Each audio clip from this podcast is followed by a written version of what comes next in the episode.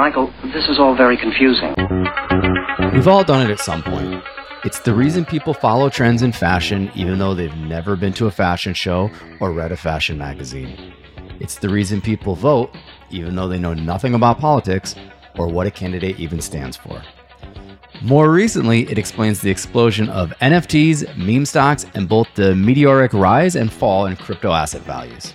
It's called herd instinct, which refers to a phenomenon where people join groups or follow the actions of others under the assumption that those other people know something that they don't. So this begs the question, is there a certain wisdom of the crowd? I'm Remy Bartolotta, and this is On Markets, presented by Darwin Wealth Management and Darwin Asset Management. With me today, I have Chief Investment Officer Michael Sorrentino and Senior Financial Advisor Michael Bartolotta. If you have any questions, comments, or just want a shout out on the show, email comments@onmarkets.com or hit me up directly at remy@onmarkets.com.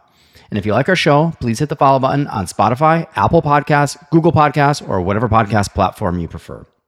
So these days, I'm guessing that everyone in America has heard of the term herd immunity, but now we're throwing herd instinct out there. So Mike, this was an idea that you brought to the table, so why don't you start us off and tell our listeners where you got the idea for this topic? So I've been traveling and I've been absent in the last couple of podcasts, but you know, I want to listen to what you guys are talking about, so I make sure that I can be conversant with our clients when they listen. And a couple of podcasts ago, you were talking about, actually I remember what the topic was, but the idea of point spreads in gambling came up. We talked about, and one of you guys mentioned how accurate the point spreads are. And I found myself wanting to jump into the conversation right as I was listening, because what I was thinking about was the fact that a point spread gets set by, some expert, and then it gets adjusted based on the way people are placing their bets, right?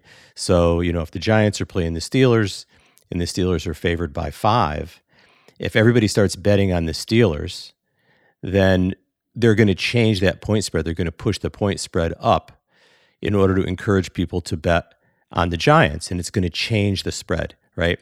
So what happens is that spread becomes very accurate by the end, usually, and it's not necessarily because of the guy that set the spread to begin with. It's the crowd that has driven it, right? And it made me start to think about the wisdom of the crowd. And, how does that work and how does that apply to investing and so forth? So I brought it up as an idea, and then I did a little bit of reading. And apparently the first documented case, I don't want to call it a case, but the first time this idea was documented was by a guy named Francis Galton, who, by the way, as a cool tie-in to our little podcast, is a cousin of Charles Darwin, in case you didn't know that. Learn something new on this podcast every day. I know, right? So Francis Galton was at a livestock fair. This is like in 1902 or something, like 100 and some odd years ago. And there was a contest to guess the weight of an ox. And it turns out that the ox weighed 1,198 pounds. And somehow he got this idea that he wanted to do a little bit of research on this, and he got access to all of the guesses. And the median guess was 1,208 pounds. It was less than 1% off. Now that's the median guess, right? So there's just as many guesses over as there were under. So I guess it's impressive, but not all that surprising that half the crowd would go over and half the crowd would go under. But then he took the average of all the guesses. And the average of all the guesses was 1,197 pounds. It was 1 pound off. So what is that phenomenon? And does that apply to investing? Or could it apply to investing? Tino, what do you think? I think in some situations it can, yeah. I mean, we run an investment strategy here that effectively tries to do the same thing. We basically try to reverse engineer expectations for an asset class over time. So if you think about where all the money is being invested across every asset class, every geography, whatever it might be, if you're able to pull out the expectations for that asset class, that's theoretically a very well-informed number, because it's all the institutions, all the professional investors out there, all of their research and time and energy that they put into figuring out what that asset class or investment might do. If you're able to pull that expectation out, that's a very, very well-informed number. So I think in some instances, the wisdom of crowds makes a lot of sense when the number is quantitative, or when the outcome is in some ways binary. It doesn't always work, as we all know. There are a lot of lemmings in this world.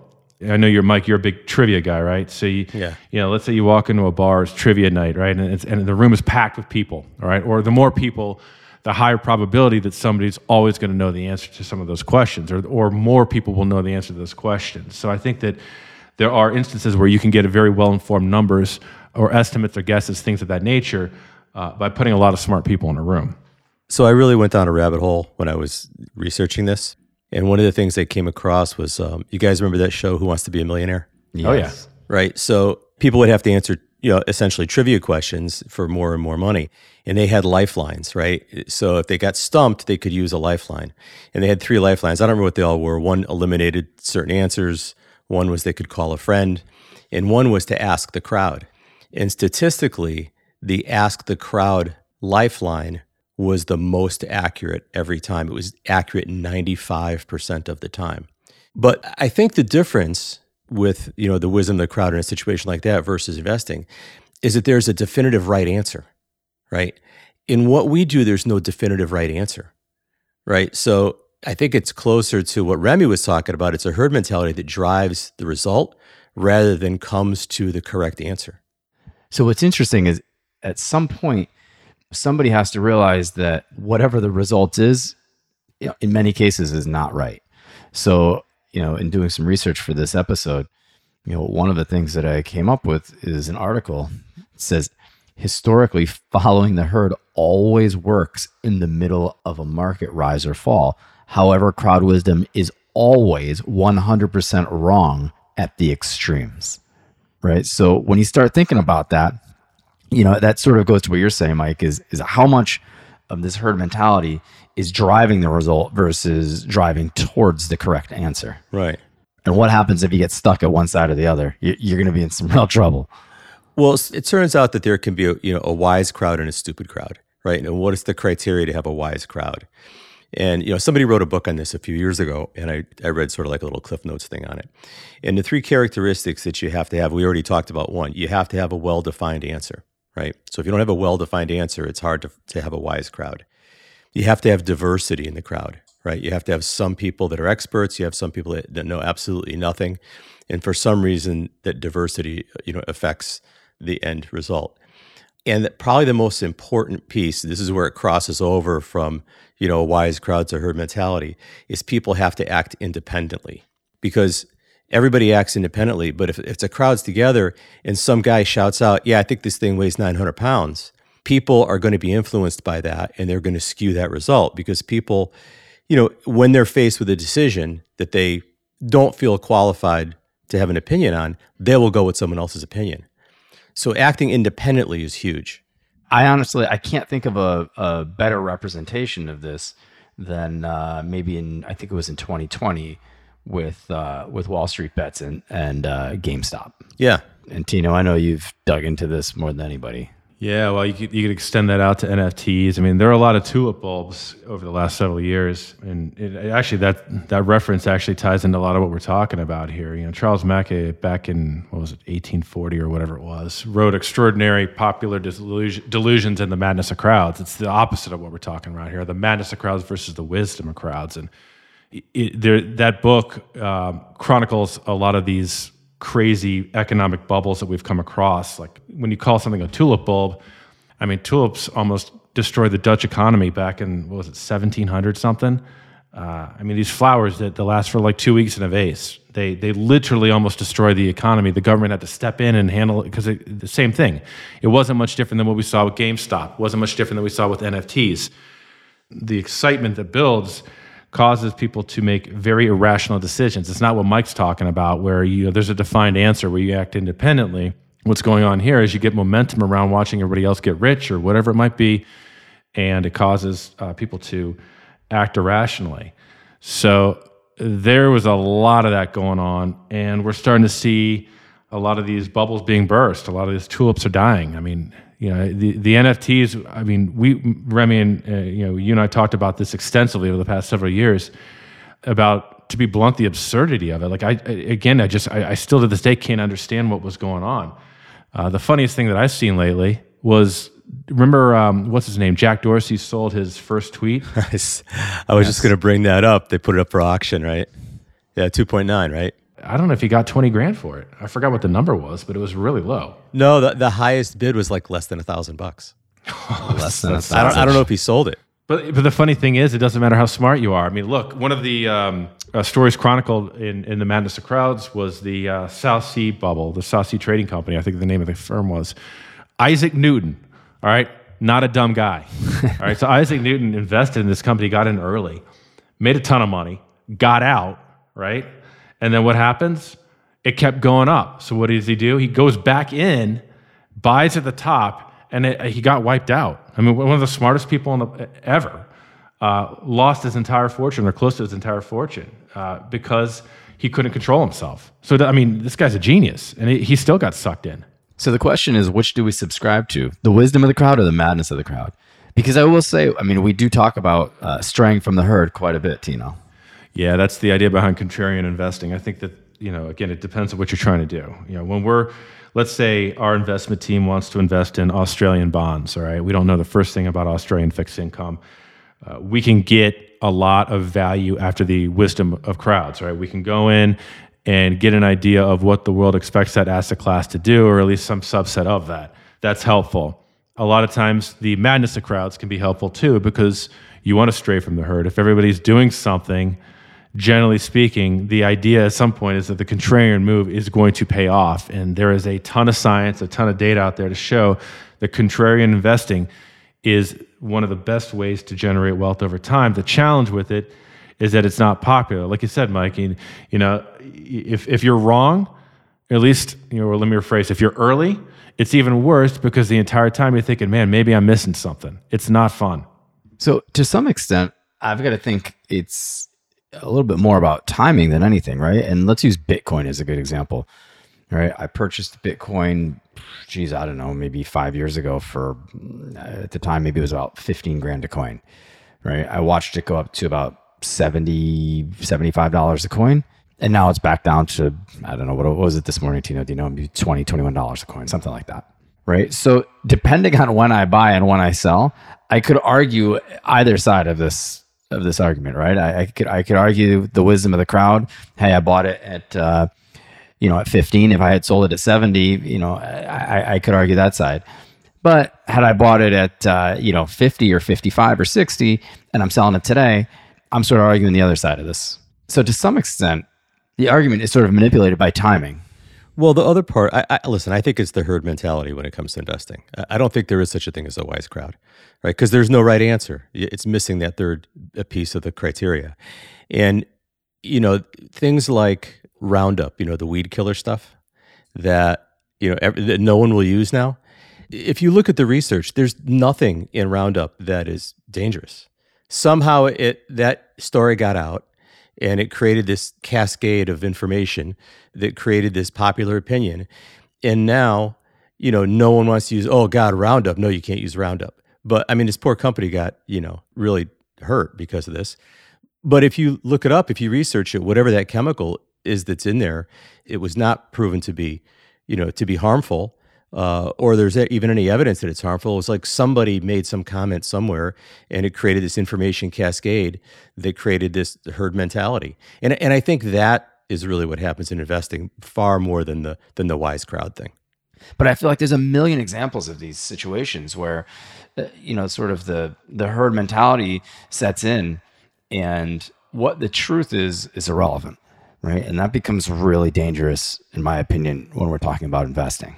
I've worked in both on the retail and the institutional side. I'll tell you that on the institutional side of this business, a lot of active managers, they watch very closely what retail investors do. When I say retail, I mean individual investors, because it's a huge contraindicator. It's almost like whatever the retail investing crowd's doing, if you do the opposite of that, then you're probably going to make money at some point. So if you look at a lot of these factor models that these fancy investors run, oftentimes you'll see factors surrounding what retail investors are doing, where they invest in, where the flow's going. Are they buying, if they're buying technology stocks, they're usually late to the party, so start selling technology or whatever it might be. So it is a very strong contraindicator. It's like this year, Mike, at the beginning of the year, how many clients did you have that were worried about the bond market and rising interest rates in January versus, let's say, today? Not as many. You know, and we're not ripping on investors. I mean, that's just how the kind of the information flow works, right? I heard, you know, we were talking about the bond market, you know, 8 or 10 months ago, and today there's a lot of the rest of the world that caught up, you know, and that's kind of how it works sometimes. So for our listeners, you know, who are wondering, well, you know, what should I do? You know, is there really sort of a wisdom here, or, you know, is there a madness? You know, I think there's sort of a couple of different ways you can approach things like herd mentality, right? You can approach it in a way where you can sort of, in a very disciplined manner, you can try to ride the wave, right? I mean, there are certainly an argument to be made for sort of, you know, just like what day traders do and what professional gamblers do for that matter, right? Is you sort of go into a trade saying, okay, this is my goal for the day, or this is my goal for the week, or this is my goal for the investment or trade in general, right? And say, okay, I want to make 10% of my money on this particular investment. So I don't care what else happens. I'm going to ride this wave because I do see a wave getting up and I know I can sort of capture some sort of gain on this, right? But that requires a lot of discipline. Another approach, you can take the contrarian view, right? Where you can say, okay, well, I'm going to sort of wait this out until it looks like it's sort of reaching its peak, and then sort of take the contrarian point of view and make the opposite move, right? That's a very valid strategy as well. Where would you guys head? What do you prefer? You know, I think what you're talking about is really more similar to market timing, right? When you're sort of riding that wave. I mean, it's not about having a wise crowd. It's about taking advantage of a trend. I don't love that idea. Although I do feel that, you know, that fear of missing out when something is skyrocketing and I'm irrationally and I'm not taking advantage of it. I'm like everybody else. I feel like everybody's making money on NFTs. Why am I an idiot sitting here? You know, why are they making money? I can't figure it out. I'm not going to put my money into it because it doesn't make any sense. But I feel like I'm missing something because I'm not doing it. But I try to stay disciplined and not sort of fall victim to that. So your strategy is ignore it. Yeah. Yeah, I guess if you had to put it in 2 words, that would be it. I mean, that's not a bad strategy. So as it relates to herd instinct, whether it's the wisdom of the crowd or the madness of the crowd, what's the bottom line? Well, look, I think it depends, right? I mean, what's your goal, right? If your goal is to get rich quick, then these trends probably matter. But if your goal over the long run is to retire comfortably, or you know, if your goal is to get your kids through college or whatever it might be, then I think it's a little bit easier to ignore these trends. You know, I mean, let's put it this way. Back in the last 2 years, even if NFTs went through the roof, I never would have put one on my kid's college fund, right? I mean, irrespective of FOMO or not. In terms of trying to avoid kind of this lemming mentality, I try to stick to my goals, and that discipline allows me to avoid a lot of these crazy things that happen in markets. So Tino, I'm going to actually take the last word on this one. So we haven't heard any good quotes from you in a while. I mean, you're usually the quote machine, but I haven't heard from you in a little bit. So I've got one for you to end the episode. And this is a quote by Baron Nathan Rothschild, very famous investor and politician, who says, you can have the top 20% and you can have the bottom 20%. I'll take the 80% in the middle. This podcast is created and presented by Darwin Asset Management, LLC and Darwin Advisors, LLC, collectively referred to as Darwin. Darwin does not make any representation or warranties and therefore takes no responsibility as to the accuracy, timeliness, suitability, completeness, or relevance of any information contained in this podcast. Any tax or legal information contained in this podcast is general in nature. Always consult an attorney or tax professional regarding your specific legal or tax situation. The information presented does not involve the rendering of personalized investment advice. Different types of investments involve varying degrees of risk, and there can be no assurance that any investment or strategy will be suitable or profitable for a client's portfolio. All investment strategies have the potential for profit and loss. Past performance may not be indicative of future results. Information presented is not an offer to buy or sell or a solicitation of any offer to buy or sell the securities mentioned herein.